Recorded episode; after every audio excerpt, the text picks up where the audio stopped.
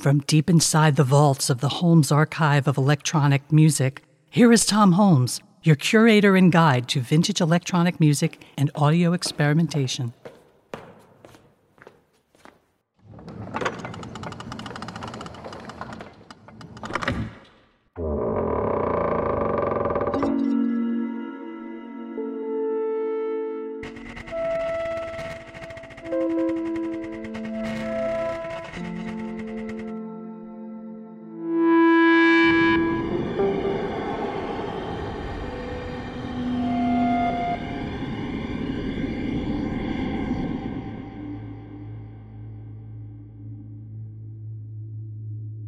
Episode Strange Synths, Little Heard Recordings from Unique Synthesizers.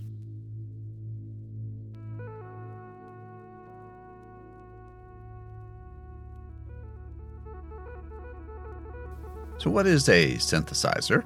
By my own definition, found in my book, a synthesizer is basically an electronic musical instrument containing several integrated components to create, modify, amplify, and play sounds. Going through my record archives, I have noticed many recordings made with unusual and somewhat unique synthesizers. These range from the homemade synthesizers by David Behrman for his early microcomputer music to university based systems such as the Samson box by Peter Samson, found at the Center for Computer Research in Musical and Acoustics at Stanford University, and the Salmar construction found at the University of Illinois, made by Professor Salvatore Martirano. Others are seldom heard synths made by commercial companies that found it difficult to compete against the Moogs, ARPs, Korgs, Rolands, Oberheims, and sequential circuits of the world. Synths such as those made by Serge, EML Electrocomp, and EMU, for example. In this episode, we'll listen to recordings made using these seldom heard synthesizer gems. Many styles of music will be represented we make no judgments here. It's all wonderful to hear, and you will see for yourself how inventive musicians put these great gadgets to work in their styles of music from disco to jazz. These recordings all originated with equipment created during the 1970s, with one exception the seldom heard sound of the Alpha Centauri, a moment in personal computer history when the Apple II Plus computer was married with a synthesizer soundboard and keyboard. So let me run down the tracks we will hear. In chronological order, they are the following. We will begin with a track from David Behrman, Pools of Phase Locked Loops, from the album My Dear Siegfried in 2005. This piece is not from 2005, however. The recording dates from 1972, when David was experimenting with homemade synthesizers in performance. At a time when commercial models of analog synths were widely available, Behrman and other musicians, such as Gordon Mumma and David Tudor, insisted on creating purpose built instruments. Behrman explains the homemade synthesizers had 32 voltage controlled triangle wave generators built around a chip utilizing a circuit design called the phase locked loop. The chip made smooth glides possible from one pitch to another. The homemade synthesizers also had voltage controlled amplifiers, rows of small knobs, and frequency counters, with the aid of which the performers could retune individual oscillators during a performance. David Behrman and Katharine Morton Austin are featured on this recorded uh, track made at Radio Bremen in Germany. The next track is by John Ridges and is Fugue in G, written by Johann Sebastian Bach, from the album Computer Controlled Synthesizer Performances, which came out in 1977. This work was made using a computer controlled music synthesizer, which its makers dubbed Mesmerelda. It was comprised of 200 integrated circuits that could create 96 different pitches assigned to six separate channels. Only one waveform was used, however, a, a square wave, and there was no envelope control, so hence the simple organ like tone of the piece. From the same album comes Ruffles, performed by composer John Ridges. This track featured a slightly more advanced computer music synthesizer they called the AD8. It featured up to eight synthesis boards, each one relating to a single channel. So, eight pitches could be played at a time, and there was filtering, waveform generation other than square waves, and simple envelope generation to provide a slightly more advanced sound. As Ridges wrote in the liner notes with pride, quote, these pieces are generally free of the bizarre noises usually found on electronic synthesizer albums. Unquote. The pieces were recorded in real time without overdubs. Then we will listen to a track by Patrick Gleason from his album Patrick Gleason's Star Wars. I'm going to play Star Wars theme, Luke's theme, which was recorded and mixed at Different Fur in San Francisco in July 1977. The piece showcases various beds, rhythms, and sounds made using the EMU modular synthesizer. Quote, selections from the film performed on the world's most advanced synthesizer, is what the liner notes say. This was engineered, produced, arranged, and conducted by Gleason. Gleason was at the helm of Different Fur Studios in San Francisco, which was an alternative to the LA sound and Moog influence of Beaver and of Beaver and Krause down south. At Different Fur, Gleason experimented with many synthesizers, including the Moog. He was featured on Crossings by Herbie Hancock in 1972, which was partly recorded at Different Fur, but gradually drifted to alternative systems such as the EMU. Next, we have a track by Benny Maupin from the album Moonscapes in 1978. Yes, that's the same Benny Maupin, the woodwind player featured on so many jazz fusion albums. This album was recorded at Different Fur as well, around the same time as Patrick Gleason's Star Wars.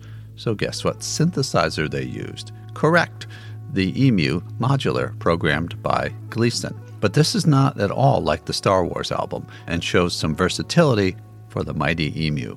The synth is used on many tracks, but so are many other instruments, so it is quite difficult to pick out the sounds of the emu on most, in most cases. So I picked a short, mostly solo track called Crystals, which features Maupin playing the synthesizer and woodwinds. The artist Sylvester was after a Giorgio Moroder like sound on his disco album called Step 2 in 1978. He found a very good imitation of it in the EML or Electronic Music Laboratories modular synthesizers, more commonly known as the Electrocomp synthesizers. The track I'm going to play is called You Make Me Feel Mighty Real. This is one of the few albums to feature the Electrocomp 101 synthesizer and 200 expander unit plus an Oberheim DS2 sequencer, all played by Pat Crowley. Sylvester was the producer, played piano, and provided lead vocals. EML was a Connecticut based synth maker that was around from about 1970 to 1984. They were best known for their Electrocomp modular synths, as heard here. The 101 was a duophonic, semi modular 44 note synth, and the Model 200 was an expander unit that added ring modulation, spring reverb, and high and low filters to that setup. It was interesting to hear this Moroder like pulsating synth sound coming from something other than a Moog. Now we will turn to three tracks from Pere Ubu and the album Dub Housing in 1978. We will hear I Will Wait, Navy, and On the Surface. One of the remarkable aspects of this group was that they relied on synthesist Allen Ravenstine to create electronic fills and hooks to flesh out and punctuate the songs, all blended and mixed to provide many weird hooks and twists. This is another example of the EML Electrocomp duophonic modular synthesizer although almost used in a polar opposite way than Sylvester. Nothing else was really like this in rock music at the time. This album was their second and recorded in Ohio. I used to get letters from the gang uh, thanking me for writing about their music at the time. Ravenstine is still active and an electronic musician, although he has left the EML for other synthesizer frontiers. He remains very much the experimental improviser. From 1980, this album from Pascal Languirand features the unusual and much sought after Farfisa Synthorchestra. This was the famous Italian company's entry into the string synthesizer fray. The synth orchestra was split into two keyboard sections a polyphonic strings section and a mono synth voice. It was a hybrid organ and synthesizer and was used much by Klaus Schulze and other German electronic musicians for the short time that it was available from 1975 to 1978. Nine slider controls were positioned next to a three octave keyboard and provided some chaotic control episodes for this much beloved and rare keyboard. Then we will listen to two tracks by the progressive rock trio Mobius released in 1979 Clone Zone and Song for Laia. Yes, this is a progressive rock group that utilized the modular synthesizers known by the name Serge. They were developed by Serge Tcherepnin at Cal Arts in 1972. By the mid 1970s, Tcherepnin left Cal Arts and began to manufacture his instruments in Hollywood. Serge modules were designed to bring many odd elements of the circuits to the control of the performer, patching them in unusual ways beyond what was considered normal for a given module. The model used on this album probably had a 16 stage sequencer introduced by the company around that time, and I think you can hear such patterns in this song. Listen for the bubbling, sequenced sounds that are contrasted to the monophonic solos of the Mini Moog and patch sounds of the ARP Odyssey. I think that Clone Zone opens with the Serge pattern. Song for Laia, also by Mobius, uses the Serge, Oberheim, and Mini Moog synthesizers. Listen closely to tune out the parts by the Odyssey and Mini Moog, and you will experience a lovely bed laid down by the Serge. Mobius had three members, one a violinist, heard on this track. The interplay of the violin with the Serge is really very interesting here. And although the group used a Sennheiser vocoder on another track, the vocal distortion on this track may have actually been a voice processed with the Serge. At least it sounds like that to me. The next track is by Henry Kucharzyk and is called Play Dot Sam from an album called Walk the Line from 1985.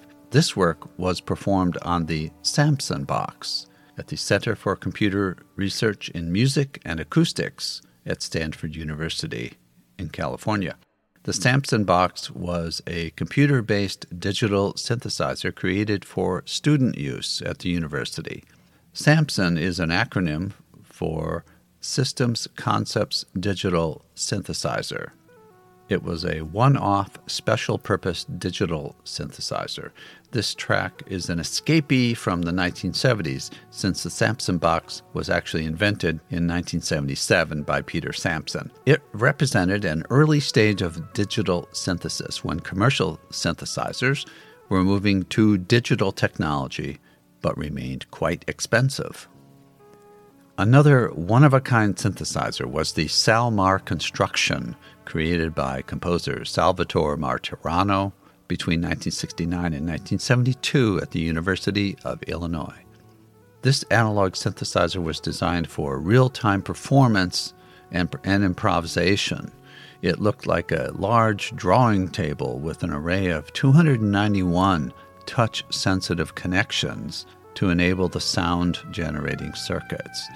Behind it all were some computer circuits salvaged from the old ILLIAC 2 computer music project, and those generated random sequences with which the performer could interact while managing four parallel processes governing the 16 oscillators, applying pitch, timbre, amplitude, and envelope parameters to the sound.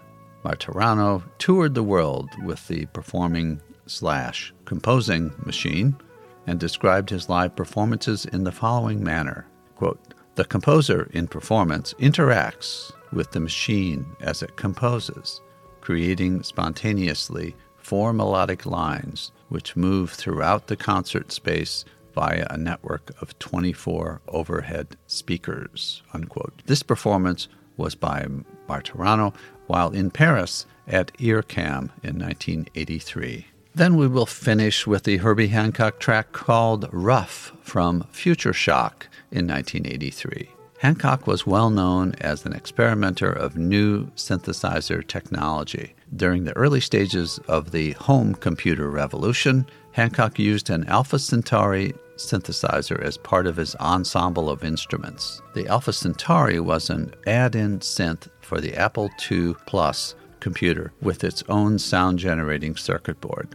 The company was around from about 1980 to 1985. Its claim to fame was that it was much more affordable than the digital synthesizers made by New England Digital and Fairlight, each of which cost in the $30,000 to $50,000 range.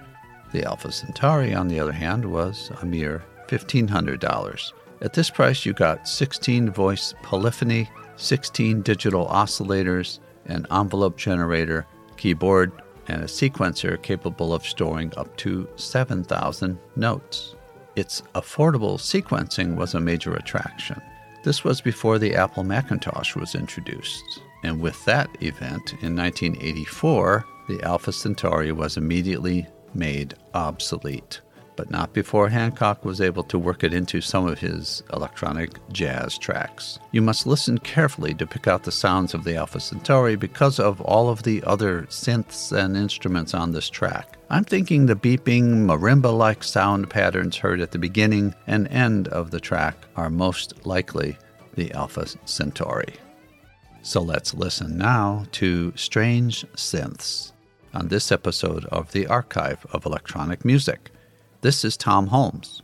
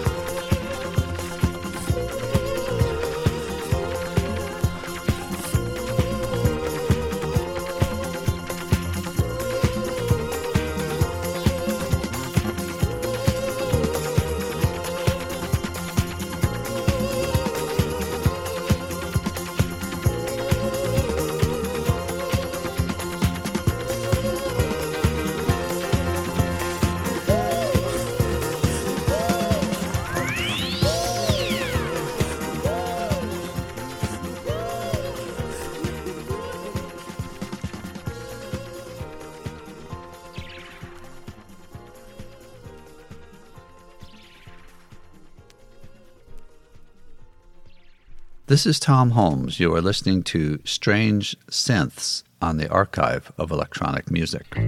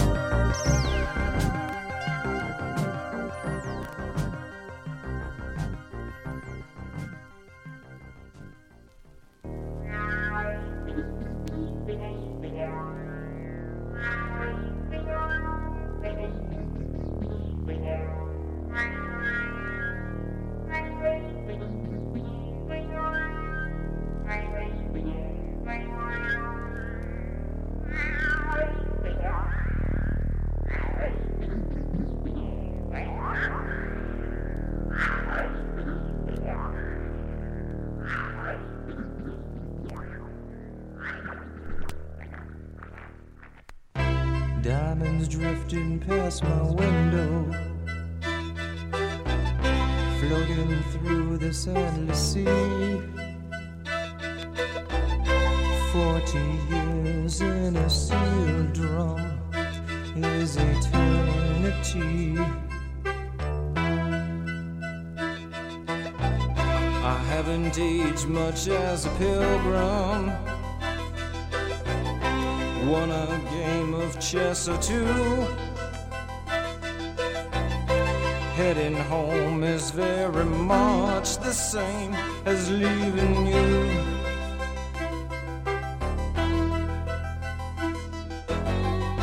Another song is sung for liar in a different harmony.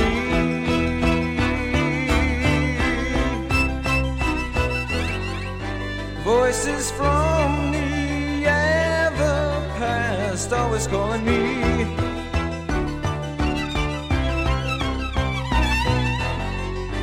Another dream is dreamt for liar in a different melody.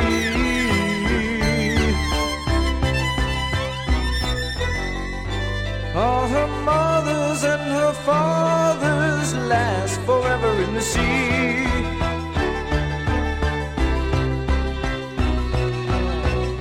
I never dreamed I'd see a storm glow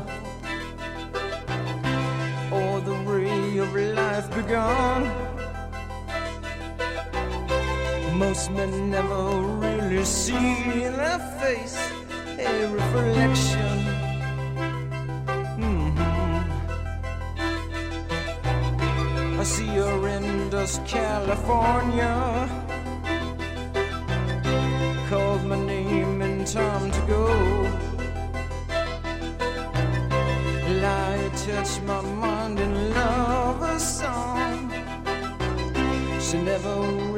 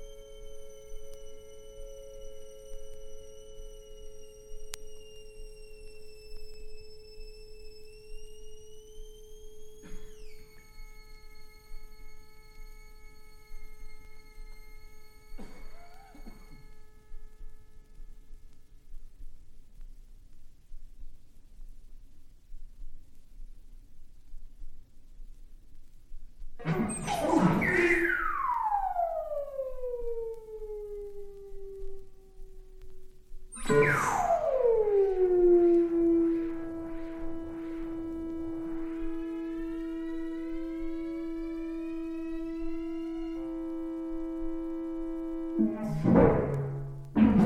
you.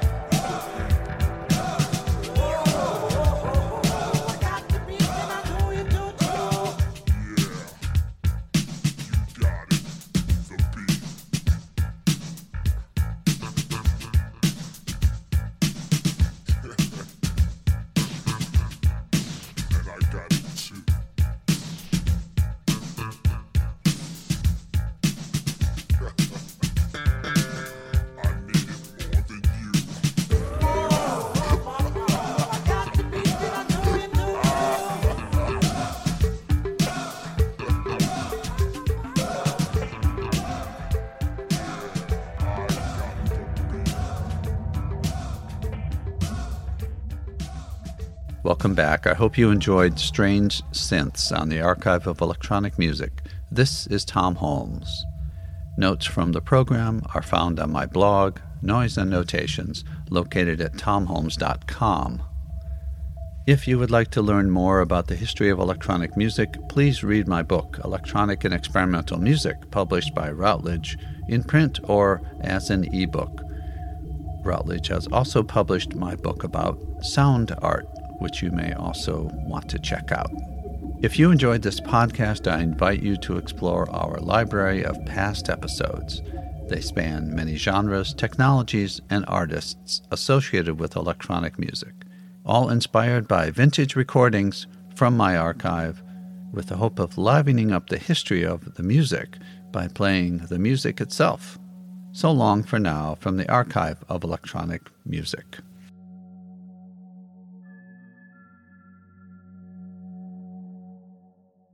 All of the music heard in this podcast, unless otherwise indicated, is brought to you from the Holmes Archive of Electronic Music, a curated collection of vintage recordings. For a complete playlist, go to theholmesarchive.podbean.com. All crackles, surface noise, and other imperfections heard in this podcast are purely intentional. All intro, outro, and other incidental music is by Tom Holmes unless otherwise noted in the playlist. For notes about this episode, please see the blog Noise and Notations at tomholmes.com. So long from deep inside the Holmes Archive of Electronic Music.